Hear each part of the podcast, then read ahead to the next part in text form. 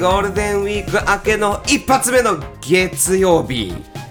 Happy non-Golden Week Monday. Yes! Happy depressing Monday Oh man. It's work again! いや でもそんなね、もうまあねそんな、そんな月曜日でも朝からね。日本語上手ですね、ポッドキャスト。はいようこそみんな聞いてくれて。ありがとうございますは朝から聞いてるかわかんないけど。ねネルソン・バービンコイと。ミッキーです。Yes! はい、今日もね、日本語上手ですやりますけど、久しぶりのニュースです。マンデーニュース。Monday News あの、いいニュースをね、お届けしたいところなんですが、うーん、ちょっとね、あの難しいですね。最近、このご時世、いいニュースをね、持ってきたいところなんですが、ちょっと話しとかなきゃいけないあのアメリカで今起こっている結構、日本で報道されてるのあんまり見ないけどあまあでもそう NHK とかねそういうちょっとまあ硬いニュース系は必ず取り上げてるよね、あ本当に。これがあのリークされた話もそうだね含めて。でもあのまだまだね多分多くの人まだ知知らないかな。うーん。思いますね。このニュースがですね前回、えー、とどこかでやったアメリカの最高裁の話なんですけれども、えー、とこれ内容がね、えー、と中絶権を認めた判断っていうのがあって、えー、と Roe vs. Wade Roe vs. Wade ロー vs. Wade っていう。そうこれ70 73年ね、1973年で、えーまあ下されたっていうか決まった、えーまあそうだね。最高裁判所のまあなんていうけなんていうの？まあ、決定そのね、まあ、そうそうそう。いう文書があって。要は前も話しましたが法の解釈、そういう法の解釈を出したっていう考え方がいいね、かも以前あしれないですね。のケタンジ・ブラウン・ジャクソンね。そうそうそう黒人女性として初めてのね、最高裁裁判官だっけ？裁判判事、はい。うんうん、最高裁判官。裁判官だったね、そう、えーが生まれたそういう話ね、まあ、はい。結構つながってしまうよね、そうそうそう。で前言ってたその本当にいいことなんだけどこれから課題が多いっていうまさに1個目なんですけどその中絶,、中絶権を認めた1973年の、えー、とローバーサス・ウェイドっていう文書を、えー、と覆す新たな解釈を出そうっていう、えー、とこれはまだあの下書きっていうか原稿が1個リークしちゃいました、まあ、これであ今そのね、アメリカ全国の人工中絶権を覆そうと最高裁はしてるんだっていうことが分かったっていうニュースが今アメリカでものすごいことになっててそうだね、その通り。そうだから結局これが、あの、まあ、まあ、人工中絶権っていうか、まあその、な中絶権っていうのかな？そうそうそうなんだけど、まあ、その、それだけじゃなくて、女性が自分で自分の体をどう、ね、使うか？とか何が起こるのか自分で決める権利っていうことなんだよね、結構。そう根底がね。根底が、そうそう。だから、まあ、そういう解釈はずっとこれこれがもうずっと大事な、ね、アメリカの、まあ、進歩っていうか進化っていうか成長の証の一つだったんだよね、そう。でも今回がそれを覆されるっていうのがリークされて、でもともとこれ2月であのリークされた文章が2月で作られたんだよね、で割ともう数ヶ月前にできたものがこのタイミングでリークされて、おおらおちょっと待ってよ。っていうのがアメリカ人が、だって8割ぐらいがこれをもう人工中絶権はあるべきだって言ってるので。そうだよね。そう、アメリカ、そうだよね。もうあの世論調査はもう圧倒的に、いやいやいや、これはローバース・ウェイドを覆すべきじゃないって言ってるわけだから。うん、で早速やっぱりあの、デモとかねそう。行われてそして早速警察も出動しみたいなもうね、またアメリカがねあのこう大変なことになってるんですけど。でも実はまだね、メキ言ってるまだ決まってないんだけどまあ多分6月、7月あたりぐらいで、あの正式には、えーまあ、決定が下されるっていうことだと思うんだけど、だからあのウォーレンあの、さん、えー、2020年でも、えー、と候補として上がって、大統領、あのエリ大統領選ザベス・ウォーレン。そうそう出馬してたウォーレンさんもねすごい怒っててとかっていうあの映像とかも流れているんだけれど、まずそもそもその文化的背景で知っておかなきゃいけないことがあって pro-life versus pro-choice プロライフ versus プロチョイスっていう、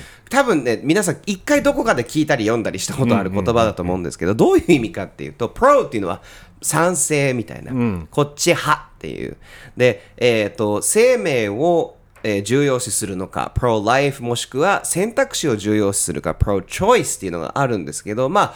pro-life っていうのが、これ不思議なことに人工中絶反対派のことを pro-life って言うんですよ。不思議だよね。だから、うんちょっといろいろ考えないといけないの。どういうことなのかっていうのを。いやいや、だってね、うんあの、お母さんが何かき、あのね、こう妊娠中に危険があって、ってどうしてもその中絶しないと亡くなる赤ちゃんごと亡くなる時とかも、あれはずなのに今プロライフっていうふうに言ってる。でプロチョイスっていうのはさっきネルソンが言ってたさ、その自分のその女性が自分の体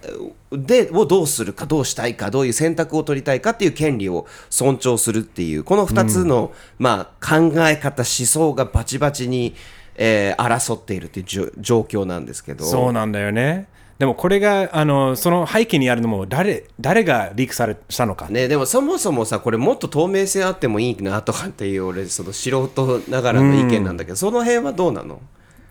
どういうこと？下書きとかのほその要は最終ではない時点でやっぱそこのさやり取りって聞き聞いときたいなっていうふうに思うんだけど、もうだからそれ正直それもあの議論されてるもん。あそうなんだ。だからその結局だから今のままの最高裁判所は、うん。明らかにちょっと機能できてないっていうか、ちゃんともともとの、まあ目的うん。に沿ってうん全然動いてないっていうか、ね、き機能してないわけだからなるほど。だからその人たちを増やす、今9人なんだけどそれを増やすのかそれかまさまさにその全部透明性、もう全部がもうみんなが見える形にして可視化してそう。あのまあ、信用、まあ、信憑性っていうか信頼性を増すっていうのはあるんだけど、まだやっぱり議論されてる時点でできてないってことだから、うん、その、このね中人工中絶を違法にすることができちゃうわけでしょ？州で、これをやると。それでやっぱりものすごいもうリスクしかないわけじゃん、人体に対する、だからそのものすごい危ない状況なんだよね。だからこれ本当リークした人俺はどっちかっていうとよくやったって思う。いがや、多分ね、もう、まあ、拍手を送るべきか分かんないんだけど、これはまあ、あの、まあ、やっぱ、なんていうか、警鐘を鳴らしてる感じだよね。そうそうちょっとみんな、これからおいおいって、お起きろ起きろっていう感じでやってる感じ。ただ、なんか怖いのが、なんでこれが人工中絶、まあ、州の法律で決めればいいじゃんみたいなっていう人はやっぱりいるんだよね。別にそこはまあ、あの、人権じゃなく、まあ人権だよね、俺はもう難しいんだけど。俺も思うんだけどね。あのだから、まあ、何が言いたいかというと、この結局、一番こういう、えー人工中絶できない、できなくなる層が、一番ダメージを食らうのが、貧困層なんだよね。そうだねで、圧倒的にマイノリティ。うんで、それでもう本当に悪循環がどんどん生まれていくんだよね。つまり、本当にその人生に、お母さんの命に危険があるだけじゃなくて、んもう経済的にどう考えても妊娠しちゃった。そしてもしかしたら、レイプとか、その犯罪に巻き込まれて何か自分ではねあの不条理の条件で、ね与えられたらいろいろあるじゃん。人間はそれぞれやってそれ自分で決めるべきプロチョイスという言葉ね、メキも言ったように。でも結局それを奪うと選ぶことさえもできなくなると逃げ道がなくなるっていう、逃げ道っていうか他の道がなくなる。そうそうそう選択肢がないそれそうそれこそ選択肢がなくなるそうのよ、うん。単純に。でそれがどう考えてもダメじゃん人間にとって。でそこが一番そのお金があればさね、だって違法な州だったらじゃあ合法な州行けばいいじゃん,、もう飛行機もう取ってはいお金がある人は問題なく、カリフォルニア行けばいい。そう。でもお金がない人はどうやって行く？行けないし。いけないよ。で万が一人なんかそのき命に危険があるんだったら自分で運転して行けるかってだからいろいろ本当にこれどう考えても、あのプロライフ vs プロチョイスよりも、このマイノリティとか貧困層のなんていうか、まあ、圧力、そしてなんその分断を生み出していく、うんうんうんうん。としか思えないんだよね、俺俺から見て。つまりね、ででその悪そのそれによってみんながお金がない、もうそのちゃんと育子育てができない、そうするとちゃんとした教育が受けられない、そうすると犯罪に巻き込まれる、そうするとその、まあ、共和党とかその、まあ、上級国民たちからすると、ほらほら、犯罪、こちらみんなやってるじゃんみたいな、その社会のダメなところをちょっと、なんていうか。あのわかるよ。それ露呈してるよね。この、露呈するしそれを進展させちゃうというかもっと加速させちゃうよね。その差をね。そうこれがすべて結局そこの先になるのはそれそこが一番俺怖いなっていうかあ懸念だけどだからでもこれ正正直、まあ、バイデンは何ができるわけでもないしね。やあそうそうなの、ね。何してるのって思うんだけど。で何かできるわけではないんだ今は。本来だったらね本来だったらあのもう自分で大統領決定を自分でも法律として、じゃあ,、あの人工中絶はもうあの法律の中で守られている。大丈夫ですっていうことは、本当はできるわけだけどそれを通すにはあの Senate majority、ね、上議員上議員の半、まあ、いわゆる過半数だよね。ああはいはいはい。がないといけないんだけど今でもちょうど50、50なんだよね。おう。だから本当はまあできるかもしれない。うん。でもやったとしたら50年みんなの民主党のみんなの上議員のみんなが OK ってしないといけないんだけど、いいじゃん手伝いでせーのって。でも2人はもうもう嫌だなんでだよ。もうやっぱりそれはそのプロライフだから。でこれはどうしてもで考え本当はもう政治的な理由で、自自分が選ばれ自分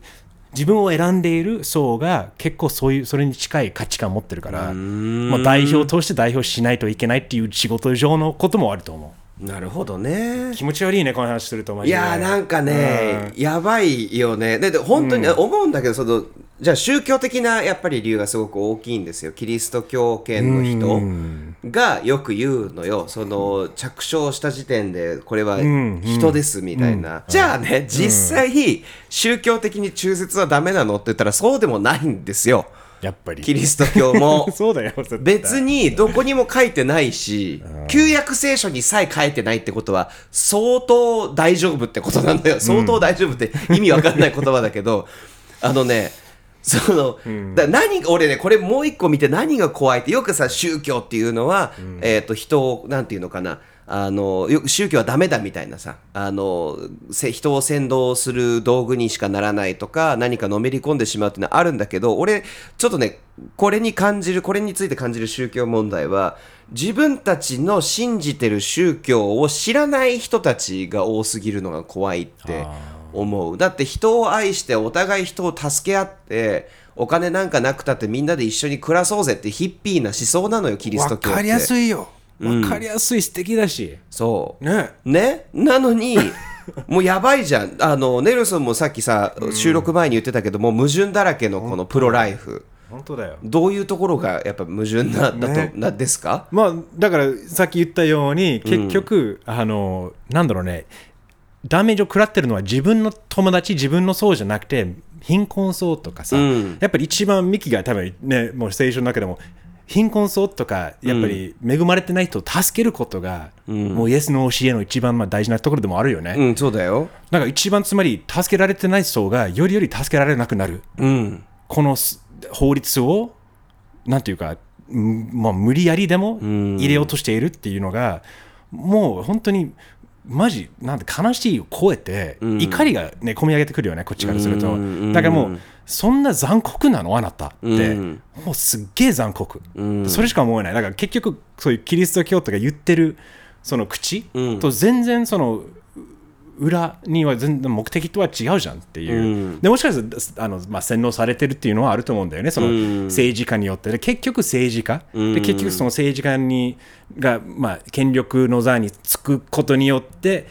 えーお金儲けをする、さらに上の上級上級国民層が結局その権力とお金が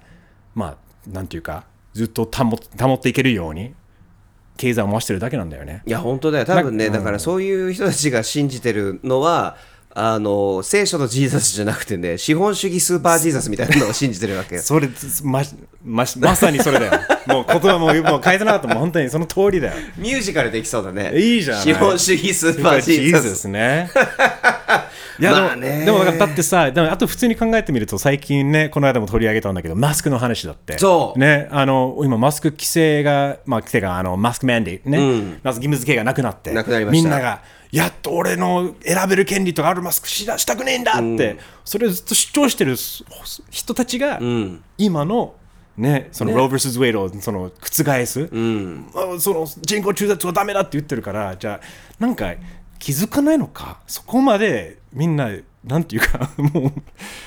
悲しくなる。いや悲しくなる。だからさ、よくあるのがじゃあ子供ができるの怖かったらそういうそうセックスしなきゃいいじゃんとかっていう男どもいるんだけど、いやだったらお前らがパイプカットしなよみたいな。でもあのまあ今回ちょっとねあのオチみたいになっちゃうけど今回のこのお話、えっと、男の我々がしゃべるっていう本当だよ。ね。あのあれなのでもしかしたらね、えっと、もしかしたらっていうか 100%, 100僕らが想像していない、えっともしこれが覆されてしまったこのねあの解釈が覆されて新たな違法中絶を違法にする解釈が生まれてしまった時に我々が想像してないことが待ってると思うのでそれはぜひ「ハッシュタグ日本語上手」で皆さん教えていただければなって思います。ね。あの、まあ、もちろんそのツイッターじゃなくて、まあ、メールでもね、そうそうププライベートでも、あの、ぜひちょっと意見をね、共有してほしいし、本当にね、あの、まあ、ハッシュタグ日本語上手にちなんで、日本語上手 pod at gmail.com ですけど、なんかこういう話は本当に、あの、まあ、他人事じゃないよね。他人事じゃないよだってこういうアメリカ一番民主主義を、なんていうか、貫いてきた国が、こうやって、見事な逆戻りができる。いやーだから権利がこんな一瞬で奪われていく、まあ、一瞬じゃ、まあ、もちろんこれ何十年にわたっての計画もねいろいろあるっていう解釈もあるし、ただ、はあ、なんかちょっと、うん、なんなんでこうなったんだろうってなんかアメリカ人としてすごいがっかりしなんか怒りもいろいろあるわ。まあ、キング牧師が言ってたアメリカは2つあるっていうのが本当よね。そのまあ、先に進んでいろいろ新しいことをしたい自由の国を作りたいアメリカと、古い習わしをずっとこのまま押し続けたい旧世界とまあちょっと旧言い方失礼だけど アメリカねよく旧世界とか言うんですけど、その旧世界の習わしとかを、えー全く変えずに続けたいっていう2つのアメリカがあるって言ってたのはやっぱりいまだに2022年になってもあるんだなって思う。まあでも一逆にそれ一番そのまあ旧世界と未来とかこれからこんなに分かりやすくね可視化できてるのがすごいこの時代だからね。多分ソーシャルメディアとかインターネットの普及のおかげで分かりやすく。あなたは歴史のどのがどの側に座ってるのかって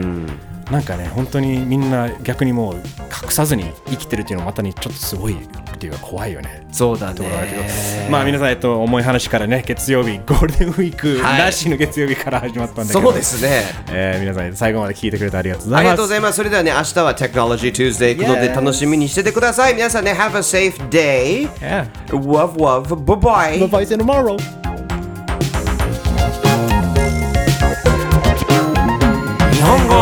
上手ですね。